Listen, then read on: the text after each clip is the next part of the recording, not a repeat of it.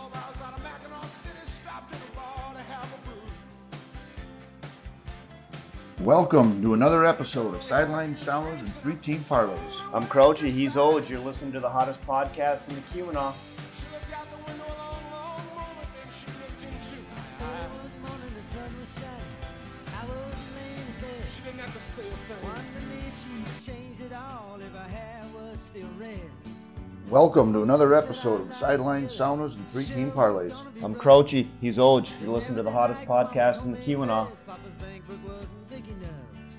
And I was standing on the side of the road, rain falling on my shoes. Heading out for the East Coast, Lord knows I paid some dues getting through. Tangled up in blue. When you pull on that jersey, you represent yourself and your teammates. And a name on the front is a hell of a lot more important than the one on the back. Welcome to another episode of Sideline Saunas and Three Team Parlays. I'm Crouchy, he's Oj. This is the hottest podcast in the Keweenaw. Welcome to another episode of Sideline Saunas and Three Team Parlays. Hell yeah, brother. So, Oj, we are here for the year in review episode of SS3TP. Hard to believe we've been doing this for pretty much a year already, and a lot of topics we've touched on. I never thought we'd make it three weeks. Here we are. Oh, it's been fun, good time going back and looking at some of the different things that we've talked about, some of the some of the different questions from our listeners, some of the just the funny things that have happened, some of the great things that we've talked about as far as sports goes, things like that.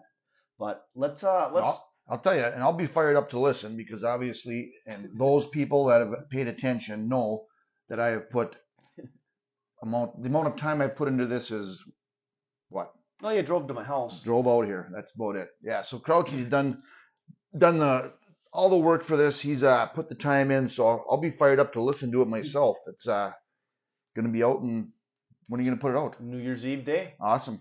Let's get into a couple of some of the topics that we talked about and let's just get into this whole thing. Our podcast is called Sidelines, Saunas, and Three Team Parlays. And the nonsense that we've dealt with with some of our, our listeners about how come you guys don't talk about saunas? Well, they don't pay attention. you know, you gotta if you're gonna be a listener, you would hope.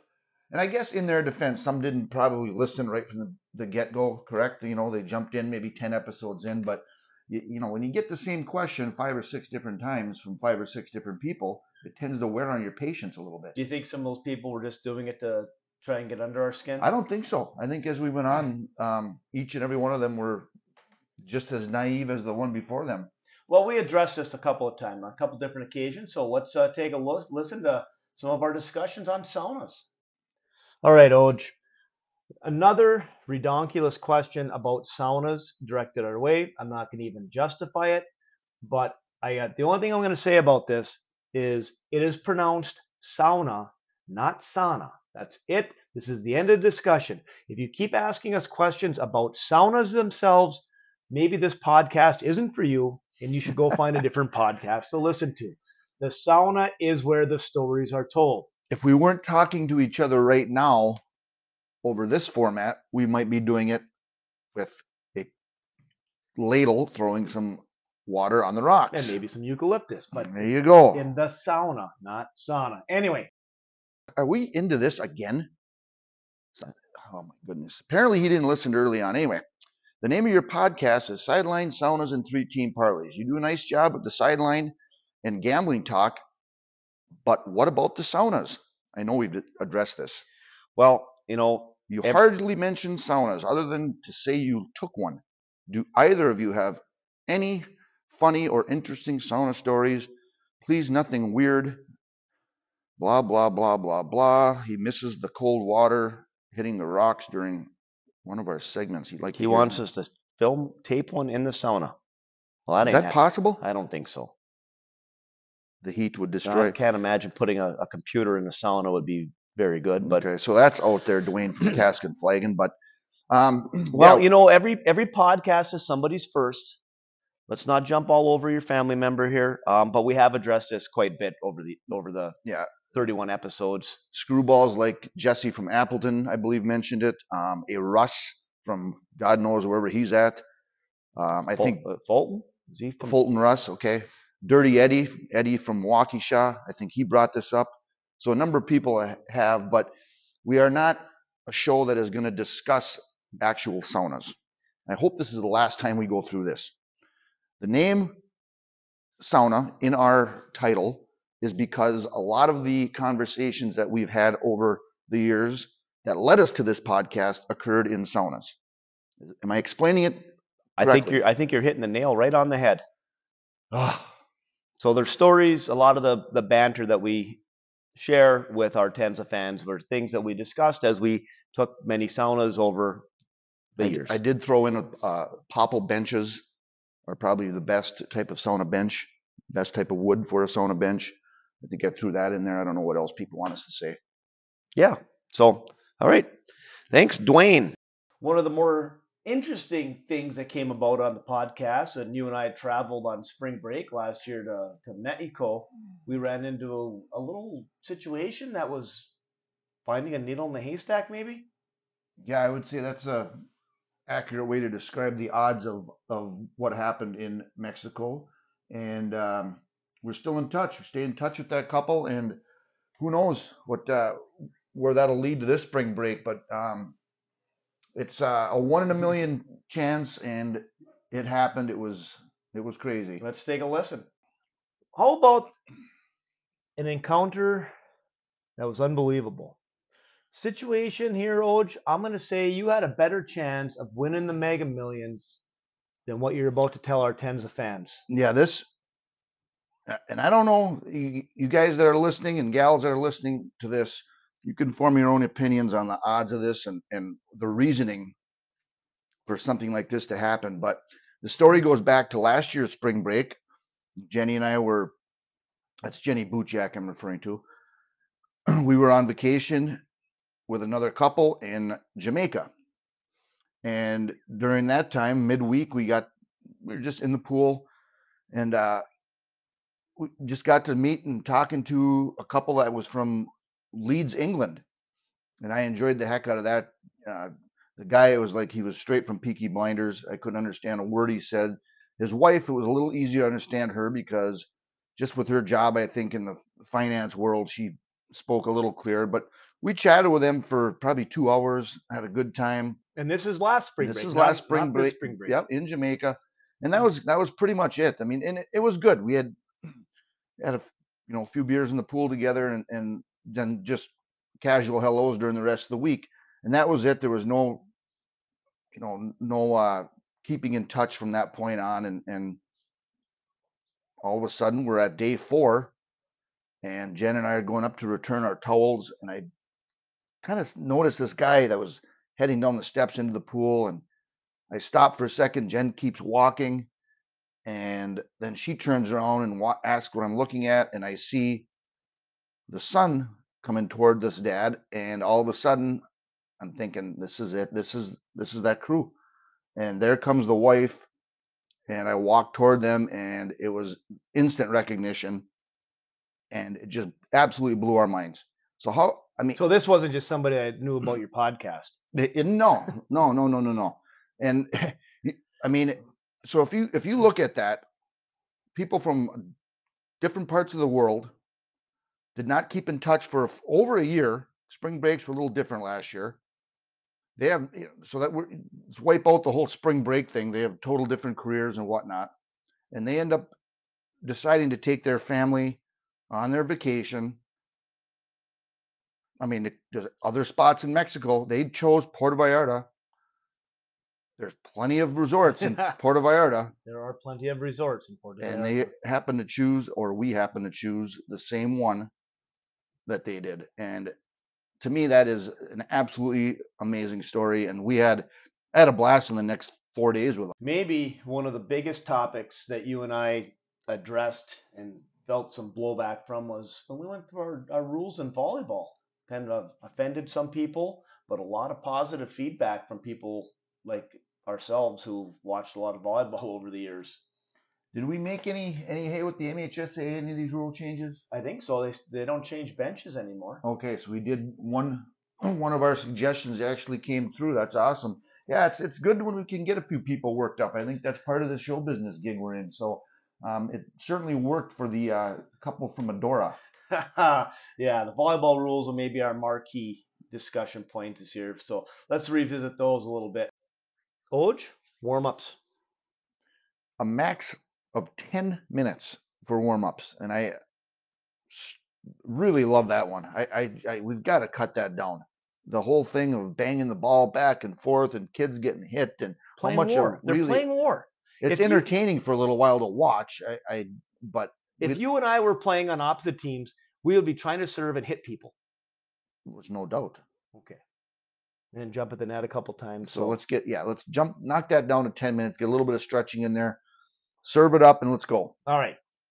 Only sport where all the players are introduced. Yeah, it, it's it's awkward for every single one of them with that little wave they got to do. I, And then leg kicks and the first time I saw that, it was awkward. I I I don't get it. Yeah, no, so no, that- no other sports do it. Now again, we're not just trying to be lippy, cocky guys here. all their names are in the program. Yeah, everyone is listed.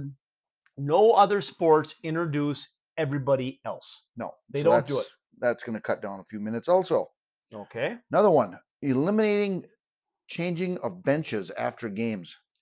Well, I think one of the positive things that came out of the pandemic was I think they stopped doing that quite as much. Not they don't do it all the time.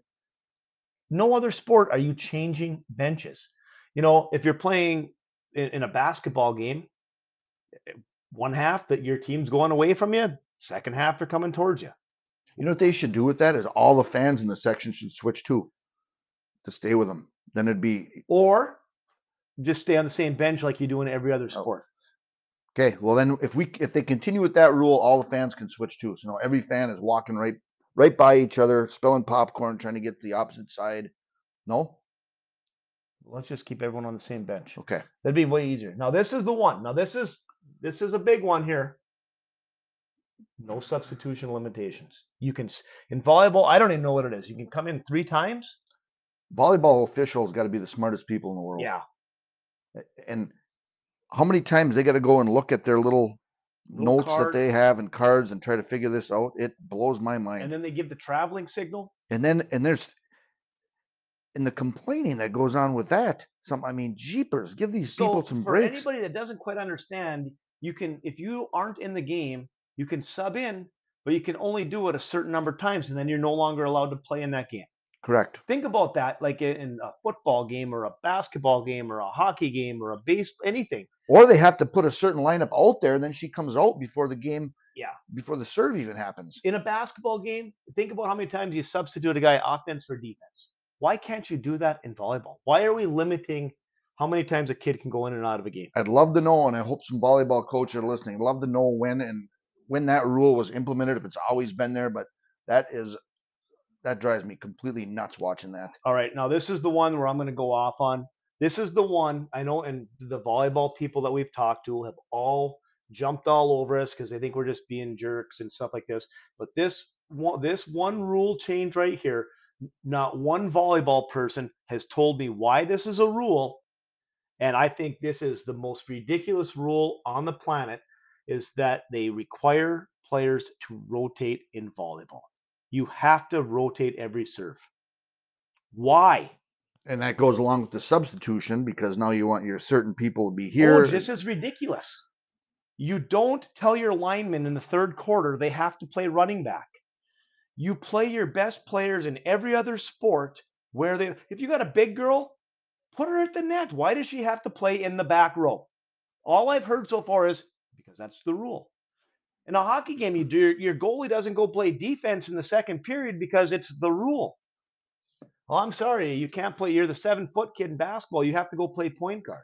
Maybe it's because they're trying to develop these kids to be able to play all the positions, make That's them called little league. better, This- better all-around volleyball players. They do it in the Olympics. Ugh. So I, I don't understand it. It's the only sport where you don't get to play your best players where they should be playing. Now, listeners, if you haven't noticed, this is the one that Crouchy really gets worked up on. Well, again, I all the other ones that we've talked with people about, they get good. You know, there's a good reason behind it. This again, I'm not playing my quarterback at tight end because the rule says he can't can only do it for three snaps. You know, I'm not playing my my pitcher's not going to play catcher for the third inning because that's the rule. It mm-hmm. does. You, you should be playing your best player, and you've seen this, and this is especially at the high school level. A team's got a, a big girl who's dominant in the front row, and then the other day she gets rotated out to the back row, and that's when teams make their points. There you go. Let's take out, you know, if well, it makes everybody play better. You know what? If I got a six foot eight, 280 pound offensive tackle, we're running Or behind him. Third every- and one, you might run uh, behind. we're going to run behind him every single play. Yeah. You know, so that part I can't. If, if anyone can tell me the real reason behind it, other than it's the way we do it, I don't. I, I can't deal with that. So some of these rules are a little bit hokey. I get it, but that is one right there. The game would be better. Next, and this one has aggravated me going back to my high school days. I think we got to have some type of limit during the game on how many times your teams can cheer, especially when they're losing. Yeah. I, I just, my goodness, it's 20 to 4, and the ball bounces over the net and somehow lands to get the fifth point. Do we have to have the girls meet together and do whatever they do with their hands and blah, blah, blah? But I they mean, do it in all the others. No, they don't. how about when you score? When you score a point, you just point at the girl, give her a little head nod, and let's get the ball back to the server and keep this thing rolling. We don't have to come together every time in the middle to do some rah rah thing. And yeah, let's let's acknowledge it. Hey, all right, nice job, nice serve. Let's go. Whap. And you know, when you're on maybe two, three in a row and you go on a good run, you can go over and, and do a high five or fist bump or whatever you're into, Crouchy, but we, we don't Not- I'm need not to do into- it not into every fist single bumping. time to have these Actually, celebrations if anyone knows me knows I'm not into fist bumping. and they must practice this stuff. Yeah, it's, it's it's obviously part choreographed of practice. practice. I mean, can you imagine having to spend? Let's have it in in in. in Do they in- put captains in charge of that? I don't. Know. So li- g- we somehow got to limit that. I mean, I don't mean to sound like a jackass here, but cheapers. And as we kept getting better and better at doing this podcast here, we kind of dabbled with a little bit of social media, and you know, Twitter's main the main site that we've used, but uh, we got some people working on the Facebook side with us, and a little bit with the, the TikTok. But Twitter's where it's at, and we we got a, a pretty famous person that liked us on on Twitter this year, The one and only Victor Newman. the one and only Victor Newman. Yeah, as we've been we discussed many times, I'm a big fan. I actually just got done watching Young, Young and the Restless today, and yeah, Eric Braeden, the infamous Victor Newman, liked one of our tweets. The president, CEO of Newman Enterprises. He built that company with his own two hands. Wasn't he an orphan? He was born in an orphanage. Do Okay. you know who married his daughter the first time? Uh, no, Ryan McNeil. he was nothing but a punk. Well, we had a. Let's start off with at uh, one of our fans dropped off a little present for me the other day.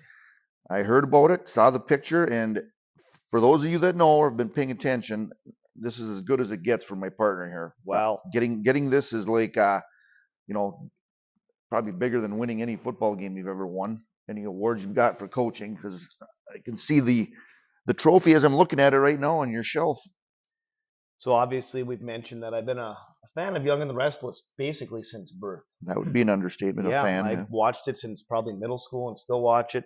And again, Pete, criticize me all you want. I don't care. I don't care.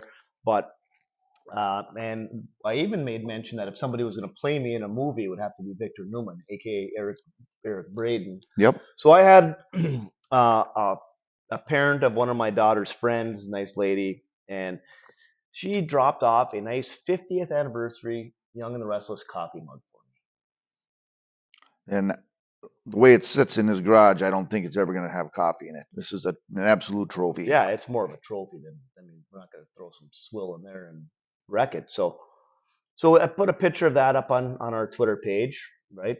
And I I tagged Victor Newman in it. Mm-hmm. and what happened Victor Newman liked our tweet. Yeah I think that pretty much means he's a fan of our show now, don't you think? Well, I'm sure he's listening. That that was uh when you sent that to me, Eric Braeden liking that tweet. I thought, man, this is a big moment in the life of Andy Crouch. It is. We I can't believe we didn't tag Nikki Newman and. Is Jack he still with Nikki? Oh yeah, they're they're going strong. Probably due for another divorce here coming up, but they've been together for a while. Well, Ashley's always waiting in the wings, right? Well, she's remarrying Tucker, which is making Jack very uneasy. Jack's not a Tucker fan. No, and it has to you know because business and past practices. But I think Nikki might be just or uh, Ashley might be remarrying Tucker just to get back at Jack, make him angry. But anyway, you can tune in from 12:30 to 1:30 every day on CBS. Yeah, it was it was a big moment for sure, and I'm I'm very happy for you, Crouchy. You know, Oj, all the fun we had with some of these funny topics and these funny things that we've encountered. Um, one of the the purposes for doing this is to kind of share a lot of our knowledge and experiences with different topics throughout sports. A lot of it geared towards the Upper Peninsula. And we sat down and we did a lot of interviews this year. I mean, some really good ones, some really good topics. Um, and, and I thoroughly enjoyed that. It's always good to get different people's perspective and, and, and sit down and talk with some of those people. And one of the, one arguably maybe the most famous in our group is none other than uh, Bruce Crossing native Jake Witt. That was uh, that was certainly cool of Jake to to sit on, talk with us, meet with us prior to the draft, and then once again afterwards. That was uh, that was awesome getting his take on on the whole process prior to it, and then and then what went down that day. So that was a blast. And when we we threw this out to our tens of fans to for topics they wanted to revisit, the the Jake Witt interviews was one that came up multiple times. So let's take a little listen to our second interview with Jake after being drafted. Uh, uh, when did you when did you realize that you you were getting the call, or did you know? Just give us give us a little bit of a your thoughts on how that whole thing went down. Yeah, it was crazy. You know, day one and two, I was just watching to watch. You know, I knew I wasn't going to get hit in those rounds. But after day two, you know, I had a couple coaches that called me, a couple scouts, and they said they were going to try to get me in day three. They had these picks and these rounds, that kind of stuff. So I knew there was interest. I didn't know where I'd go. You never know. I had heard anywhere from it could, could have been any day three to a, a undrafted free agency pick. I had no clue. So we started day three, and I kind of had on my uh, phone. I was keeping on the teams that I knew were very interested. I knew the ones that had a lot of picks that were interested in day three, and I was keeping tabs. And it was going down, and I'd get a call from my agent. I'd feel my phone buzzing. I'm like, "Is this it?" Nope, it's my agent get a call, and then there were some coaches calling me saying, "We're gonna go in. We're gonna try to get you right here." So I'd pick it up, and um, I would I, w- I would see that it was the coach. I'd think, "Is this it?" Nope. And anyways, it kept going through that uh, through rounds five, six, round seven rolls around, and a team that was very interested in me. They said they were going to take me in round seven because they had had I don't know, think three or four picks in the seventh round at that to start the day. They had traded away three of those four picks or two of those three, whatever. So they had one at the very end. Um, but Indianapolis ended up selecting me, you know, there with that 236th pick. And that was crazy. I just, I picked up my phone. I felt it buzzing. It said in all caps, Indianapolis Colts. So I kind of thought that was the call, right? There's actually a cool video on YouTube. I think you can see where Chris Ballard, the time he calls me and says, Hey, Jake, we're going to pick you here, this and that. So I picked it up. It was um, the assistant to the GM and said, "Hey, is this Jake?" I said, "Yep." I said, "Okay, we're going to transfer you to the GM." So I picked it up. It was Chris Ballard. He said, "Hey, Jake, how's it going?" I said, "Good." And so we're going to take you right here. And I kind of signaled to the people in the room that were with me, and they got the idea at that point. And then he gave the phone to Coach Steichen. We talked for five, ten seconds. Said we're excited to have you, and uh, hung up the phone. And that was probably three, four minutes before it came on the TV. So we were just sitting there. We were all excited, but the true moment of excitement and realization was when it came across on the TV. So that was it was an awesome time. You know, I had a bunch of great friends, family. We had it downstate uh, at my uncle's place, so my grandparents were able to be there, and it was a lot of fun. And who could forget? I think this was the first interview we did on location. We sat down with somebody you're pretty close with in a in a location you're very familiar with none other than your coach, Tom Bimbo Cottle. Yeah, downtown Ewen, South Branch. Got ourselves a little table in the back corner and uh, and let Bimbo go for about 20 minutes. It was beautiful. And and trying to get a word in edgewise was was a difficult thing because once he got rolling, we could have probably sat and talked with him all day long. Tried to come up with some positives, right? And he just kept going back to all those tough losses. And no matter what we said, he was gonna he had his story to tell, and uh, that was a, a real enjoyable one for sure. I, I thought that team uh, was maybe one of the best teams that I ever had because we had some size. We had Dave Bessinen, of course. Uh, 80, 81, 82, 83.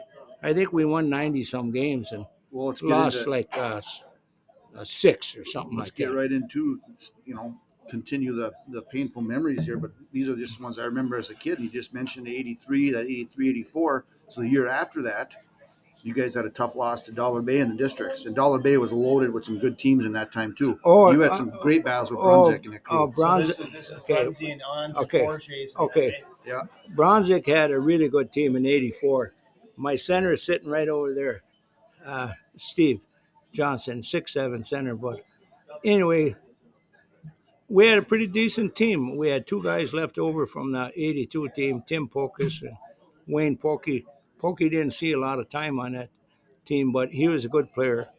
And we had Matt Codd and big guy Steve over there Bobby Milu. yeah, Bobby Milo. Anyway, we had the lead. We had a full court press. I think Brunswick had two starting fives at that time. He'd rotate them, and they were all both good. But we only had one. I remember as a little kid those kids. This is the Anyway. And the Oh, we had- I love- those guys. I loved to play Jim Brunswick. We had we had battled and battled and battled. Uh, anyway, Bobby Milo damn near stole the ball. The clock is time is running out. We're we're ahead. And this Craig Angie came down, Craig Angie, and he shot a rainbow. He must because Steve was in the lane, six seven guy, big man, big hand up high.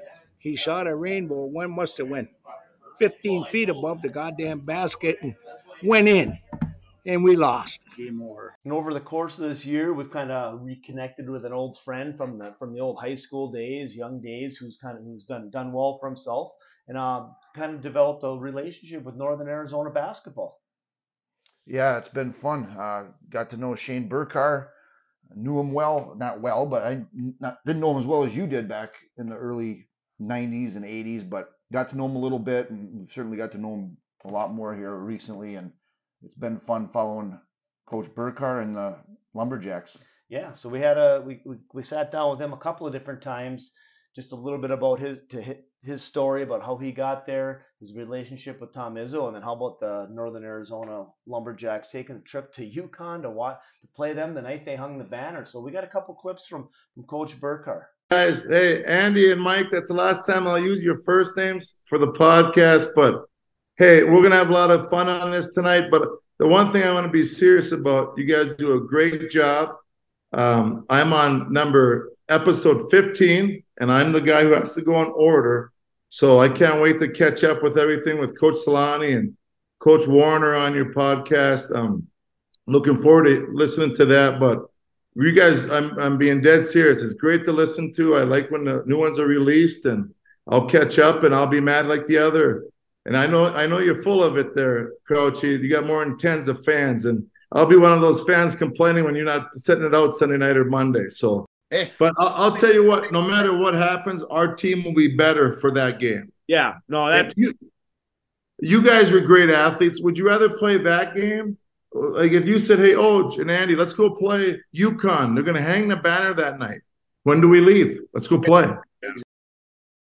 And one of the topics that we kept diving into was something that Paul Peterson had referred to the to the game of the century, the 1984 game between the Hancock Bulldogs and Lake Linden and Hubbell Lakes. The whole saga how the Hancock had gone undefeated for two years, didn't make the playoffs. Lake Linden had a lead and got worn down at the end in one of arguably one of the, the, the greatest games played in the Copper Country. Yeah, and like I was 12 years old and obviously was not at that game, but after listening to the coaches involved and one of the players involved and you, it feels like I was at the darn game. So it was a lot of fun listening to those guys talk about that and reminisce about that game. So let's hear a little bit from Coach Warner, uh, Coach Solani, and then we also sat down with uh, the former Hancock Bulldog, uh, Chris Givens. So, uh, Coach Warner, the Lakes played a phenomenal first half that game. And what, what is your recollection of this game that Paul Peterson has dubbed the game of the century? Yes, it was quite a football game. We took a 17 to nothing lead. We practiced late all week. Okay, wait, wait. 17 to nothing. How do you, how, eight plus eight is 16. I thought it was 17 to nothing. How do you get, a, how do you get 17 in Lake Linden? Field goal. Kicked a field goal. Okay. I'm just kidding. Yeah, we had a great kicker in Rudy Wortman back Yeah. in those days, which Yeah. comes into play. We had we we we ran an unbalanced line left on the first play of the game, and he went untouched. Must have been close to 50 yards, I would think. Paul Heidi, number 44, went Paul Heidi. 45 yards untouched. Yeah, yeah. And uh, we played well in the whole first half. I will say this: it was a very, very hot day for mid-October, and we had, of course, the navy pants and the navy jerseys, and they had their white on. And I remember because I counted them when they came out. I counted 43 white jerseys that day, and I we were under 20 as usual. And I think it wore us down in that second half. And they were such a good football team that uh, uh, they may not have had a tremendous all-state players, but they were not weak in any position that I recall. And they had loads of depth, and they shuffled players back and forth the entire game. And this is the, the time period where Hancock went the two years that was they were undefeated, so they were no stranger to success. Oh no, they were an outstanding football team in my opinion, without a doubt. Uh, a number of people from Hancock said it was- th- this was their best team in the history of the school. Now I don't know if that's fact or not, but I was told that, and they played like it uh, in the second half without a doubt. But I played football all my life. I- I, played football for Hancock. I went and played at Michigan State. I coached for 25 years. So I've been involved in football one way or another for a long time. And I was never involved in a more intense uh, game in my life, including college, than that one with Hancock Lake Linden. And it was uh, it was a battle. And you know, Lake Linden didn't. We had 35 or 38 kids on our team, and we had some. We had we had uh, kids who easily could have went both ways, but we didn't have to. We had, I think, four kids on our team that went both ways, and that was it. And you guys had all your kids going both ways. So you know that that- by the end, and it was one of those October days where it was. I would say it's it wasn't hot, hot, hot, but it was unseasonably warm for that late in the year. And you know, one of the the the best things, I, in my opinion, that came out of that game was, you know, Joe Rainey has a has a great story about when Coach Solani came on the bus that day, and he said, you know, he's telling us we had our chances or whatever, and, and he ended it with, no matter what, you don't ever quit. You just don't ever quit. And Joe Rainey's got a great story because he he founded a company called Mason Gray down uh, outside of Atlanta, Georgia.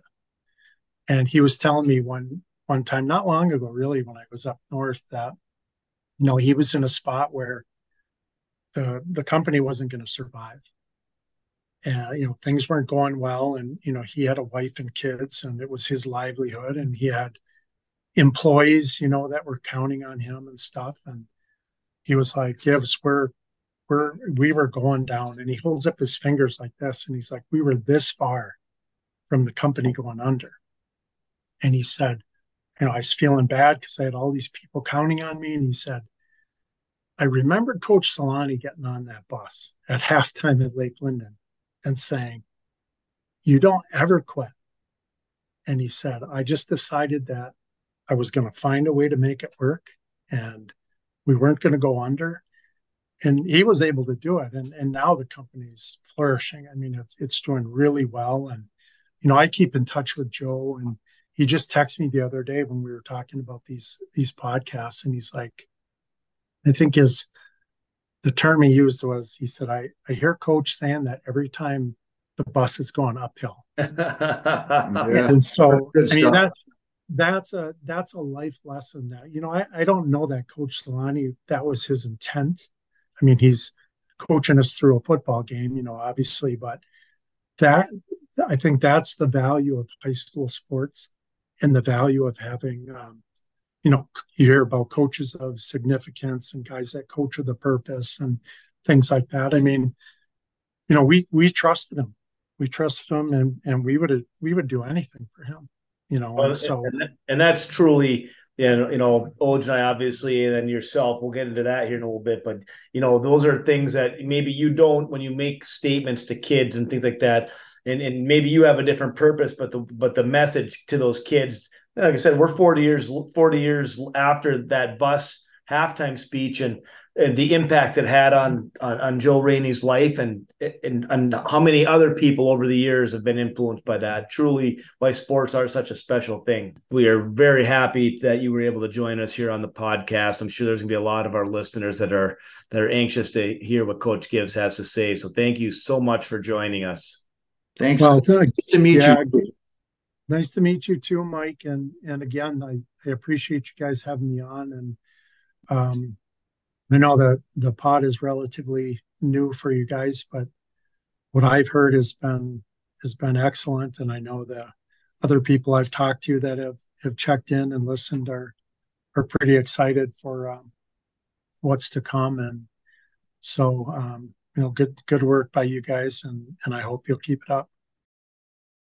You know, one of the things that you and I have encountered here is some of the things that have come up where that maybe aren't as necessarily planned, things that we've just kind of stumbled upon. You know, I know sometimes I have a couple of these sayings that, you know, maybe rub you the wrong way and you want to whap my pee but there's been some some funny funny lines, some funny topics that that have come up.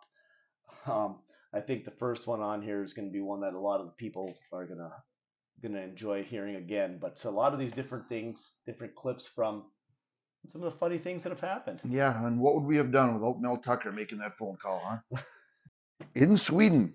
Oh my God! You heard me right. Are you gonna have to go to a camp? Uh, well, I'm not really sure. Um, we gotta let me read a little. We gotta find out some more info. Uh, this this event will be happening So under the guidance of yeah. So sex is a sport in Sweden. Oh my! This event will be happening under the guidance of the Swedish Sex Federation. Yeah. See, this is. Are you sure this isn't from one of the websites you The problem is? I'm Finnish. I do have a little Swede in me on my mom's side, but um, sexual sexual orientations and genders will take part in it. Uh, details. It's in Gothenburg, Sweden, June eighth. So when is that? I, I'd actually. Could, I'll have to get it after next year, I guess. I'm Uh, thinking about jumping off this deck. just over wait the now. cliff. Duration is six hours per day. Disciplines, 16 categories. Stay with me here now, Crouchy. 20 participants. Remember, Oj, this is a family show. Well, Marine asked. uh, starting June 8th, 8th, the European Sex Championships will go on for six weeks. Participants will engage in sexual activities from 45 minutes to an hour each each day While you're in out. solo matches. No, I'm umping or refing. I'm not involved. Great. Those days are gone. The sex session may last up to six hours per Holy day. cow! Oh, Jesus. Okay, before we move on, which is- list list the disciplines. No, this is a family wait. show. Seduction, prelude, massage of various parts of the body, massage of the erotic zones on the opponent's body, oral sex, penetration. Please stop. Please All right. stop. Oh my God! How to apply? All right, that's for if you want to get involved. So I don't know. I got to look at the. Is there? I bet Oh. there's a website for that. Holy moly! So yeah, I got to look at. And this is a real thing. It's a real thing. You think I'm making this up? Well, I Participants will be awarded five what- to ten points in each discipline by the audience and a committee of five judges. So there you go. That's where that's my goal. Does size matter? We got to move on. Give me another question. So Thank you, is- Marine. So you're gonna holy cow! I- Oh, By the way, I want it noted before the FCC comes after us. I was gonna ump football. It's a sport. Info at SwedishSexFederation.com. There you yeah, go. we are not promoting that website by any means here. Thank you. And we'll we just touch feet under the table. That is just awful. My God. Oh, which doesn't like. You should see. Yeah, I'm not This even. might end the into show here. Just- Let's move on to 26 before Okay. I vomit. A little bit about it. A teaser. Do you want me to hold that clipboard? Oh, is he driving me nuts with this clipboard? You guys wouldn't believe it. He's, he switched it from hand to hand. It's bouncing around in here. God.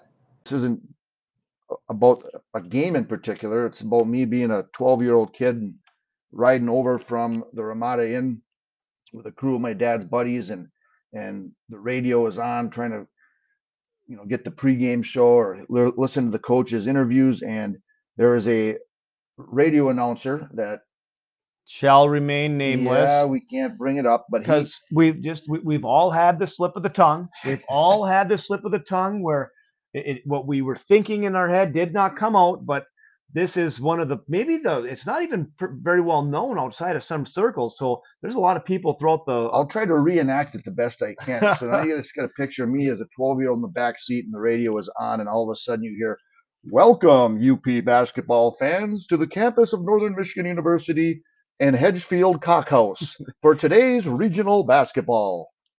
Oj, where do you stand on the eti- etiquette of returning food at a restaurant?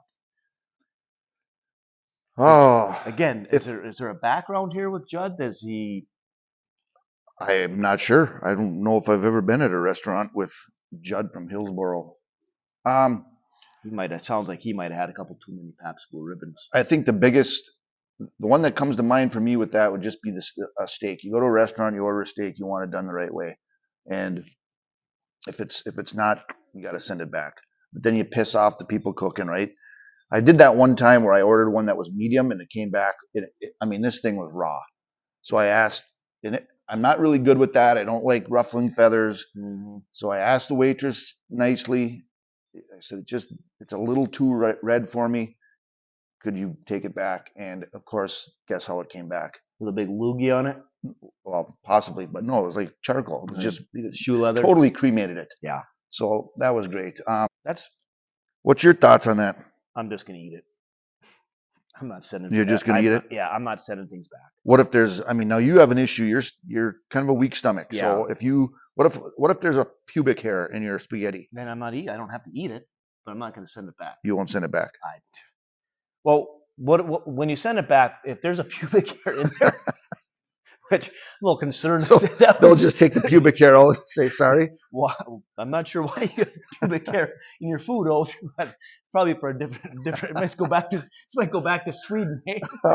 but yeah, I'm just I, I'm not going to piss off the people cooking it because there's nothing good that's going to come from it. You know, there's nothing good that's going to come from it. So I'll, I'd probably just suck it up and eat it. But All right. thanks, Judd. It's always tough to prove consensual phone sex. That's been a big, big issue with a lot of people I've known Oh, over the years. I read that in the free press, and I can't. I just. I'm, I'm still just. Uh, I think this is like a, a hidden camera show or something. This is. This can't be real. Got to be tough walking to practice the next day after that comes out in Hey, public. coach, call me. Yeah, I. I don't know. Uh, but again, I, I feel bad for the program.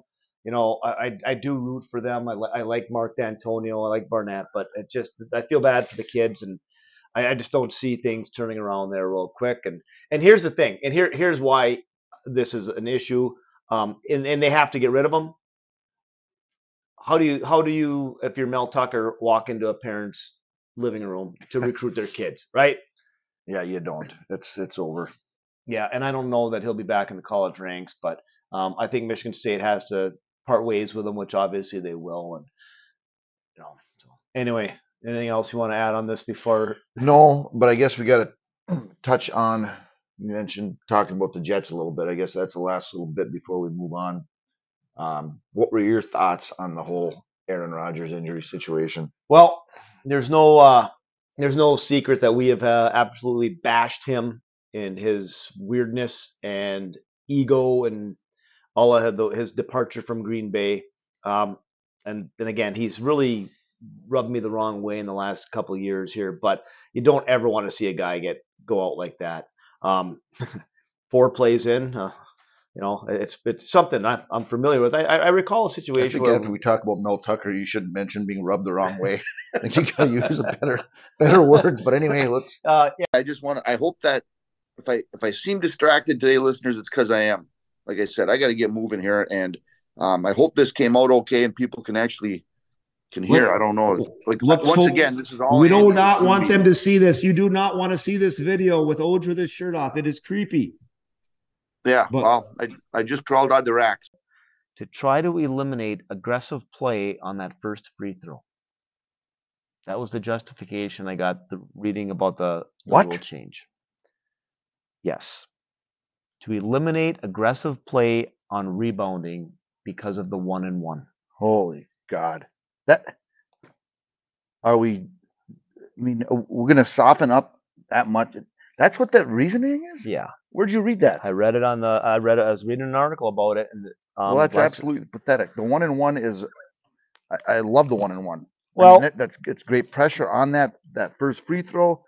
They just move the lanes back, the the the squares, you know, to avoid some of the contact. What kind of aggressive play? Is there- Boxing out. Isn't there aggressive play on the on the second free throw anyway? I mean, So we're just gonna yeah. So it moves to the second free throw. So, oh, jeez. So now I wasn't even aware of this, other than you know when I read the the question and just I did not research that at all, so I had no clue. But that is complete garbage. Seems to me like we're making rules for the sake of rule, rule changes, and and I've seen this with basketball. There's so much nonsense. You know, They get together each year and decide, okay, we have to change something. you, know, speaking of stupid free throw rules, why can't we put more than three people on a side to rebound? Come on, guys. So that's No, what. they don't want people getting hurt. Too physical. Yeah. Well, No, that's that is uh maybe we that's could. actually annoying me right now. a maybe little we bit. could require shooting sleeves to help pad the arms up. I don't know about affecting end of game strategy. I guess Well, it, it's going to a little well, here's the other thing. It automatically it automatically makes the game longer, for sure. right? Because let's be honest, how many front ends of a one and one are missed? And eh, you And know, you, and you know dang well the drama with the shooting the free throws and the spinning the ball and walking into the lane and slapping fives and you know, hey, good job, buddy, make this one, all that nonsense. think of all the close games and people we've discussed over the years and go, holy crap, this team lost by three. And, uh, you know, shit, they missed three front ends of the one on one in the fourth Yeah. quarter. You know, great pressure situations for those kids. And yeah, so I, I think that rule is completely garbage. And and it it will. I haven't sat down to think about it mainly because I don't coach basketball anymore, but it will affect. I mean, I, I think you got to put more more time and effort into finding out who you're going to follow at the end of the game now, be just because of it. yeah, You know, I mean, you still want to follow people, but yeah, I I, I don't like Good the rule. question. No, but I'm a little aggravated by it. So And I guess we can't review the year 2023 uh, properly if we don't revisit our uh, episode, our our visit from George Torzik and the Bucks and Booze podcast. yeah, the day we were roofied, he uh, attempted to sabotage our show unsuccessfully, or maybe successfully, whichever way you look at it. But no, we had a blast with George that that night, and uh, that was uh, that was an episode to remember for sure. Well, if we could. so we'll hear hear a little bit from that from the clip there, and then the, I guess the part of the the funniest part of that is other than the fact that you and I got got hammered on bourbon was the the bike story that I told two weeks in a row. And I answered the same question differently two weeks in a row. Yeah, so uh, Bucks and Booze had a played a big role in our uh, funsies this year. Uh, but George, tell us a little bit about Bucks and Booze. Um, it, it, it sounds like it's it's a hunting and a, and a drinking show, but it, it really isn't. The the story of why you're doing this podcast is absolutely amazing. Cool. I w yeah, I'd love to. And before we do that, it is about drinking too. and so we always start off every episode with something. So we're gonna today. About time we got to this yeah, part of it. we're gonna have a little taste today, or a lot of taste, whatever you want, of Detroit City Distilleries Ford Grain Bourbon. And we'll come back towards the end after we've had a chance to try it. And uh, when it runs out, Oj, feel free to fill it up. Well, and 'Cause just so these, years will go fast. just so these leakers that listen to our show understand, there's not water in these cups with it either. So one single cube of ice. I got a good story on the the girl thing, because uh, so when we were in college, because obviously my wife and I have been together for since the dinosaurs ro- roamed the earth, and uh, we, we were both living in Marquette, but we never lived in Sin. Lived in separate places, and uh, it was a Thursday night, and uh, we were at a local tavern, and she had been overserved because I, I'm, and I know most of our fans don't believe this, but she uh, was an old tequila fan. So her place was close to the tavern that we're at, and then we had to go back in my place. I used to live close to like where the Superior Dome is, and nobody was driving because you don't drink and drive because it's bad. Don't ever do that. And um, she had a little tiny bicycle, so we literally doubled up on a bicycle to drive down Fourth Street in Marquette. And I think one of the tires was flat, and there was, and uh, we're going right down Frat Row there, and somehow I mean I actually probably should have had a helmet on, but we traveled from north north front street to by the dome on a bicycle my wife and i late at night All right. Anyway, we'll go on to the next. Uh, Wait, did you tell this story last week when you were drinking bourbon? About what? This story, About the bike? man. All right, we'll have to apologize if this story was. Is this the one where we rode the bike? If this story was told last week, then we got to apologize. But uh, I got to. You don't remember the story? Well, go ahead and tell it. The one when we left the tavern and rode the bike down the street? Yeah. Did, I tell that last week? Well, that's what we're both wondering here. You might have. Yeah. No, the time when we left the tavern, we're just going trying to get back to my place, and all, all we had was a bicycle and rode that down Fourth Street with no air in the tires, double on this little tiny bicycle, right down Frat Row. Maybe you just told me this story and it wasn't actually on the podcast last week. Yeah, it was. I mean, her and I rode this double on this little tiny bike down Fourth Street from to get to back to my house because we didn't have a we couldn't drive, and uh, all the frat parties going on, and there are people yelling, "Do a wheelie, do a wheelie!" and Nobody egged you? no, no, we don't. People don't. People don't do stuff like that. But Yeah. So if if he told that story last week on the podcast, we apologize because, like I said, we were under the influence of bourbon. that bucks and booze really got us, eh? As part of our name of our podcast, Three Team Parlays, we have Wager Talk with Oj, where like to get into talk about some sports betting and just kind of just sports in general. And a couple of things that came up here that people thought were rather funny was right off the bat our Super Bowl picks. Oh, yeah. Who would have thunk about three or four months later the my Super Bowl pick? The team is in turmoil and the coach is fired. yeah, so you went you went with the, the Chargers and, and I actually went with I think the Bengals and Lord knows that they're not they're not going to the Super Bowl. Not to mention the fact that when we started this whole thing, we were pretty pathetic with the NCAA tournament too. We've come a long way. We have. Last week you said we're going to give our Super Bowl predictions. You got yours? I do. Do you want to hear them, or do you want to do yours first? Because uh, you know you're one that sometimes copies what I do. Yeah. So I think I think the NFC. No, we have not conferred on this at all, so I have no clue what coach he's going to pick. But that was right in my ear. All right, thank you. You're welcome. Um, NFC is a three. I, I really think it's you got Philly, Dallas, and San Fran, and they're a notch or two above everybody else roster wise, talent wise.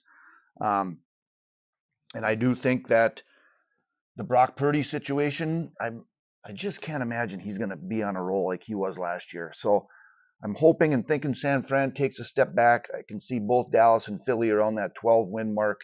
Um, so I got my Cowboys. As you see, I got a T-shirt and a hat today. I'm ready to roll. I believe the phrase is "You're rocking the swag." There you go. they got the Giants tonight. They're a little banged up on the old line right now, but um, I think uh, I think Dallas is going to come out of the NFC and represent themselves, represent their fan base in the Super Bowl in Vegas. So I got the Dallas Cowboys from the NFC. And the AFC side, I made this point to you a number of weeks ago, and I think the Chiefs are going to. Well, they we could have talked about that too. That was that was some game on Thursday. Lion fans, I mean, that was a hell of a game, but that poor little receiver for uh Yeah, Chiefs, let's uh, let's recap. I guess we should give that some due, but let's finish your a few let's, drops. let's Um, finish anyway, our picks here first. I I'm going with uh the San Diego Chargers. No, they're not the San Diego Chargers. Los Angeles Chargers. I don't know. You're still drinking that Kool Aid, though, hey? Um, yeah, I Herbert. I might take him for a, a flyer on MVP, but I think uh, you know there's probably five to six teams in the AFC Yeah, I think that the, can win compared to the is three. much much deeper, in my opinion. Uh, and I just uh, there's something about that talent, that roster of, of the Chargers this year that I think they're going to get it done. Hopefully, their coach, you know, he he's taken a lot of heat over the last few years for some of the mistakes he's made in some big games. They blow a 20, 20 Right. plus to nothing lead last year? So I'm taking, I'm rolling with them. Cowboys, Chargers, Super Bowl. Okay. Well, I'm gonna I'm I'm going with the Eagles. I'm not even gonna dink around in the NFC. I, I agree. I think San Fran, the Cowboys, and Philadelphia are your, top teams, but um, I, I like the way Philadelphia plays, and that defense is going to be even better than last year. And until you can figure out how to stop the quarterback wedge sneak, I mean, they're gonna they're gonna keep running it, right? Um, but in the AFC, I just there's so many teams, right? You you want to get on board with with Cincinnati, you want to get on board with Buffalo. Um, I actually I I actually think Cincinnati is going to come out of it, but my dark horse for it, and and I wanted to pick Miami. I wanted to pick Miami with all that speed and Tua and stuff, but I think to get to the Super Bowl, I think you got to be at some point you got to be able to just run the ball and, and and run some clock and stuff. And I think Miami's more of a NASCAR. They're going to score quick, and if they get a if they're up by six, do they have the capability of of grinding out four minutes on the ground? So I'll probably go with Cincinnati and Philadelphia. And myself, not being the big sports betting guru like yourself, um, I opened my Yap this summer and decided that I was going to offer some betting advice to our tens of fans and how they could make some money. And I don't exactly remember how that shook out, Oj. Well, you almost single-handedly turned around the Oakland A's season all by yourself from Almost kept them in Oakland. from Gay Hill. Yeah, it was it was something. I mean, they were playing the worst baseball of any team in the league by far. It was Triple A baseball, and uh, At best. at best, yeah. And and you went out and, and said you were gonna throw some money on whoever they're playing and become rich in a week. Oakland ended up winning. And double my bet. If Oakland were to win, I would double my bet the next day. Yeah, yeah. Oh, that's right. Yeah. Oh, it was beautiful. And, and what they win? How many in a row? Nine in a row. Yeah, unreal. So the A's, how many wins do they have? The A's are at 12 and 48 right now. And they just they just swept somebody last weekend. Oh, the- Was it the Braves? It might have been the Bra- it was a good team. I think it was the Braves. They swept up to 12 wins. Now, and this I I know nothing about this. This is my own theory, but aren't the A's trying to get a new stadium? Trying Las to- Vegas, maybe. yeah, trying to move to Las Vegas. So, do you think we're tanking on purpose and trying to make it so that we don't have fans coming to the games and we can justify moving our team to Las Vegas?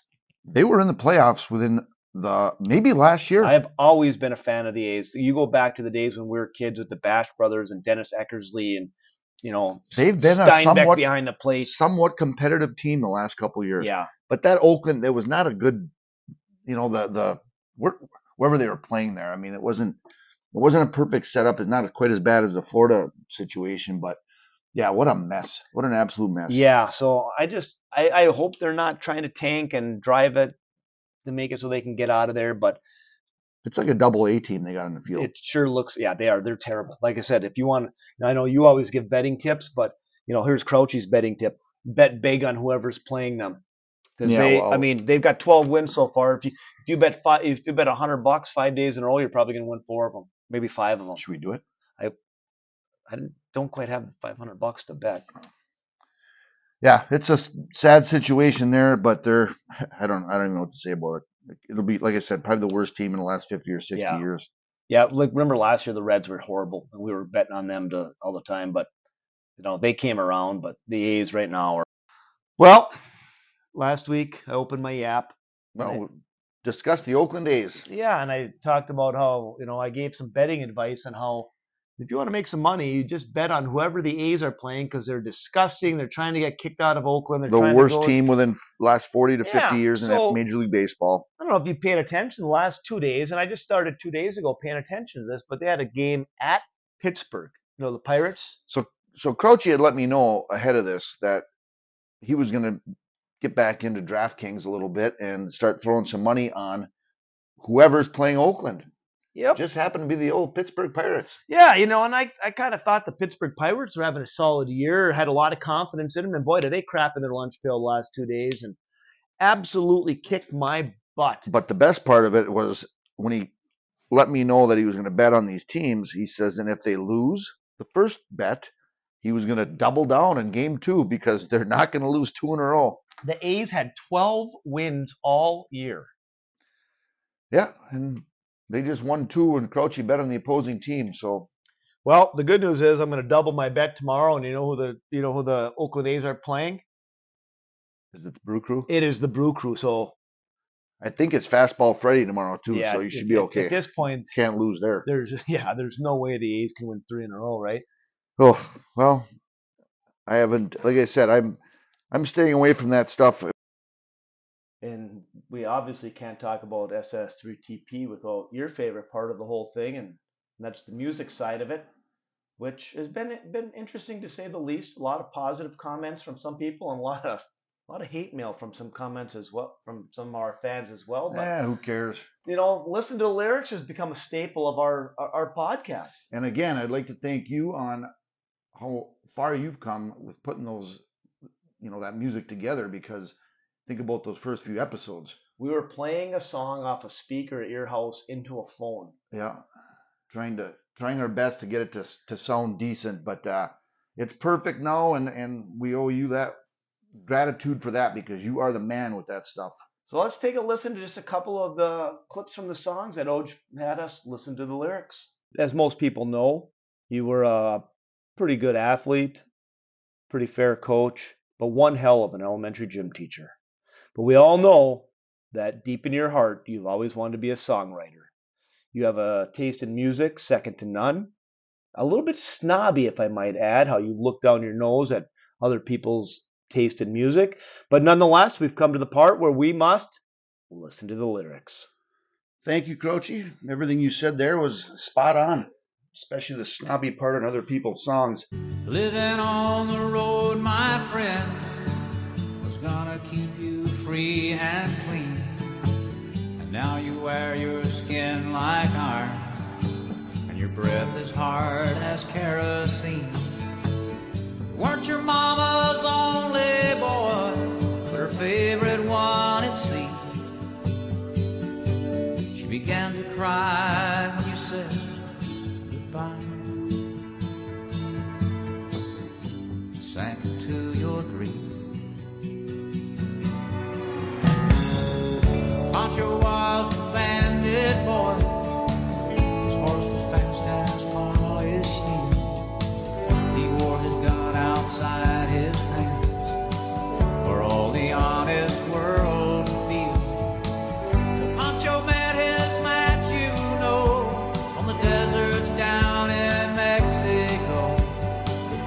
Nobody heard us die. I hope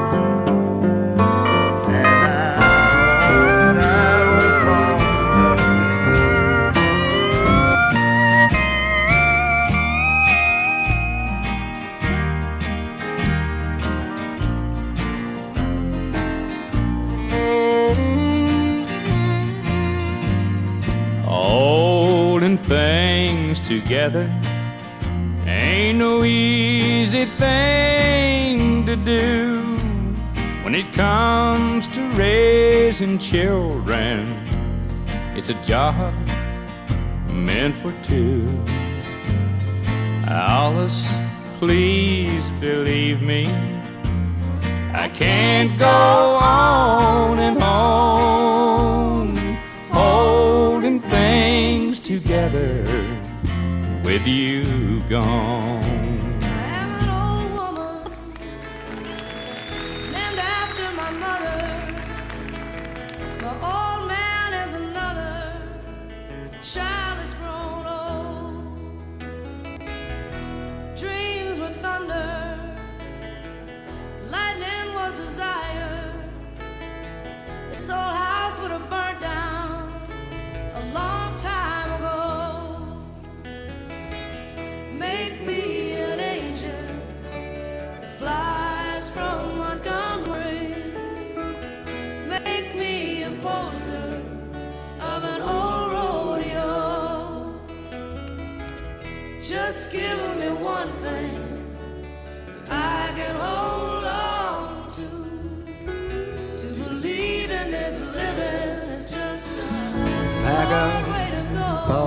Dishes. Make note of all good wishes and say goodbye to the landlord for me. But some bitches always bored me. Throw out them LA papers and that moldy bags of vanilla wafers. Adios to all this concrete. Gonna get me some dirt road back street. Get off of this LA freeway without getting killed a cop. I'll be down a road in a cloud of smoke to some land. I ain't bought, bought, bought it.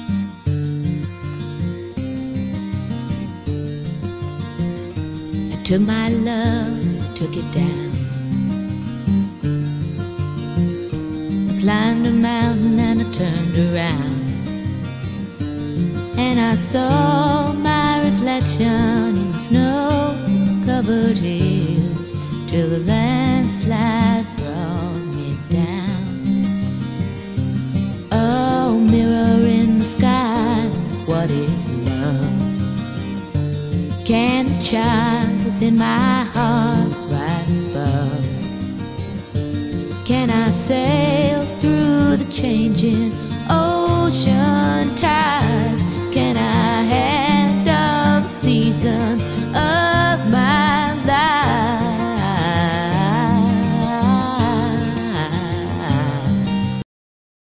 One of the big parts of our show is we answer questions from our listeners. We've had a lot of people send questions in to us over the course of the year. Um, some people a lot more regular than, than others. Um, I, I don't know if some people are, are too shy to send some in, but we've had some people that are, are pretty consistent sending them in. Some good, some bad, some ugly. You know, um, some really really good topics that we we've talked about. But you know, we also had the opportunity for some of our tens of fans to kind of send us a little audio clip this year. Yeah, it was uh, very much appreciated. And again, we had a number of people that threw some stuff at us for this little episode too, that uh, helped remind us of some of our uh, more interesting moments. But yeah, appreciate all the listener uh, comments and questions because that's a huge chunk of our show for sure. It is. So we're gonna let's take a listen to some. I don't know if they're called reviews or some comments uh, about SS3TP in the first year. My favorite SS3TP moment is not a moment at all, but rather a theme.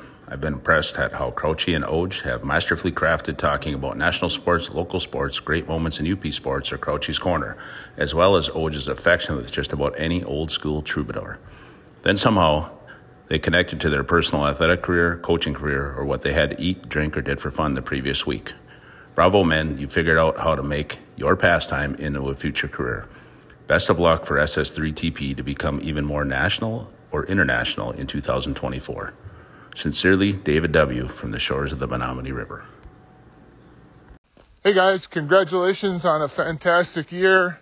It's been a blast listening to you as one of the many fans who've listened to every single episode. Just keep them coming. As far as the end of the year goes, I thought the end of Bucks and Booze was pretty fun, listening to Crouchy stumble through that. And of course, getting a couple of stories repeated multiple episodes. But on a more serious note, I thought the interviews with the coaches were great and super fan of Jake Witt's interview. I thought that was awesome. I think he's a super stellar guy representing the UP. So again, congratulations on a great year. Keep up the good work. Looking forward to the season ending and the start of a new year. Way to go, fellas, from the boys at Bucks and Booze. Hey, Oj and Crouchy, Jesse from Appleton here. Hey, 41 episodes of the podcast, all outstanding. I can honestly say that uh, I was there for the 4th of July episode, getting beers and watching the behind the scenes looks at what it takes to put in the podcast, and you guys do it right. Keep on, keep on on. Well, I woke up Sunday morning with no way to hold my head. That didn't hurt. In the words of my Czechoslovakian heritage, Dobres Dravi, it's been a joy listening to the vocal artistry of two homegrown, self proclaimed UP icons. Your finesse with the English language is paralleled by many, but seldom recreated. You continue to wow us on a weekly basis with your narrow, simple minded takes on current sports news, life, and culture. The moment that will stand out in my memory is episode 38 when Oj and Crouch can't remember answering a question from the week before. Keep living up to the expectations of your tens of fans. On Wisconsin, roll out the barrel, Bucks in six, go pack go. Keep Crouch off the bourbon. Your loyal listener, here comes the Judd. Crouchy, Oj, uh, Homer here from uh, Fox Crossing, Wisconsin, one of the five boroughs of Appleton. Just want to give a shout out to you from my dirty linen and uniform truck where I listen to most of your podcasts. You guys do a really nice job, as long as Crouchy's not drinking. Uh, I really enjoy and I learn a lot about uh, the UP. Is the fourth son of uh, two Yooper parents from Manistee. Thank God they got out. Uh, but uh, yeah, you guys do a really nice job. A lot of interesting guests. I think George was my favorite. I think he was the guy uh, that brought the the booze that got Crouchy a little tipsy. But uh, uh, keep up the good work. A little less uh, volleyball and track talk would be nice. But all right, I got to get back on my route.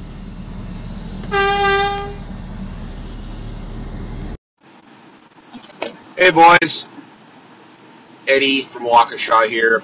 I uh, just want to congratulate you guys on an outstanding year. The podcast has come uh, a really long way, and uh, know, in a, in a, genuine congratulations to, to both of you. Uh, some more than others. Uh, you know, Crouchy, obviously you're the rock behind this whole program. Uh, Oj, it's been very clear, and he's even admitted it that he's kind of along for the ride uh, more of a color guy. But uh, you know, all, all, kidding aside, it's uh, it's pretty impressive what you guys do. It's not something you just you, you put together at the last minute. You're, there's definitely prep work on there. Uh, a couple highlights, in my opinion, um, uh, are is the improvement that Oj is able to actually read a commercial um, as opposed to stumbling over and, and pre-recording it. Um, you know, the best episode of the entire year, in my opinion. Well, I got two of them.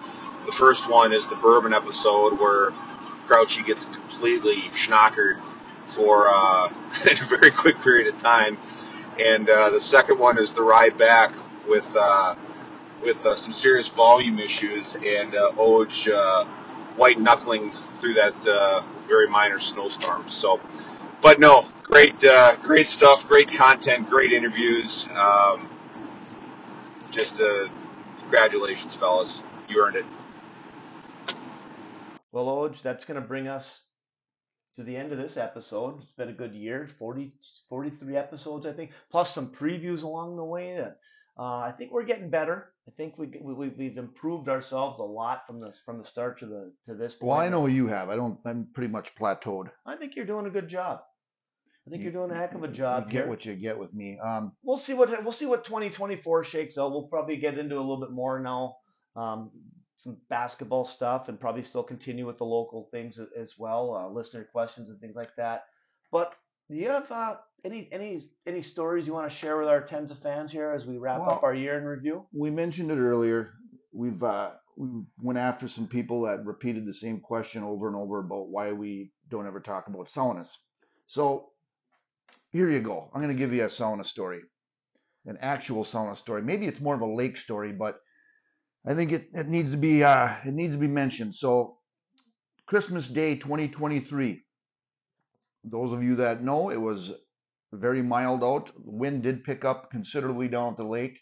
We had the sauna cranking most of the day. Uh, my number two son Travis and I went in the sauna at about maybe nine o'clock, and he was bound and determined to go in that lake in December, which I was totally against. I did go in November, which that was a, a record for me, so I was fired up about that. But I was not going in that lake. Uh, no way in hell. So I wouldn't listen to him, and he kept pushing, pushing, pushing. So finally, I got to the point where I said, "Listen, pit- pitch dark out there and wavy. I'll walk out with you. You get it done. I'll hold the phone or hold hold the light." So we had to go to the other adjacent property, use the steps there. Um, it went down, and I'm holding the light for the kid as he goes in, and I'm watching that. Going, Jesus, this has got to be rough. And uh, he gasps a little and yelps a little and starts climbing out of that water. Gets to the top of the steps. We're heading back to the sauna. And now, obviously, for those of you that know, all we're wearing right now is a pair of shoes to deal with these rocks. But it is 38 degrees or whatever at that time of day. This is not going into the Mel Tucker stuff, is Uh, it? no, no, no. So we get about halfway back, and he makes one more jab at me. Um, so I stopped, I looked at him, and went, "All right, that's it." We turned around. He took the light, held it for me. Down the steps I went, and into Lake Superior, Christmas Day, 2023. And I'm here here to talk about it. That's fantastic. So back in the sauna, it was about 190, and laughed our asses off, and I accomplished something. So Nice. yeah. That's awesome. You know what else? One we probably should do one one of these things for our year in review too, eh? Just to kind of wrap things up. That here. was a cough, not a sneeze. I also want to thank the people that have been, you know, thank everybody who listens. And, and I, we do have tens of fans. I think we might even have more than tens of fans. But please keep listening. Send us feedback. Uh, thanks to the people that I, that are, are paying us for sponsorships. We have Poor Man's Epoxy, Keweenaw Auto Body, Dreamland Restaurant, Level Up Embroidery, the Vision Clinic, and then our relationship with Northern Arizona. So uh, we're looking forward to 2024. Hell yeah, brother. See you, Oj. Talk to you later, Crouchy.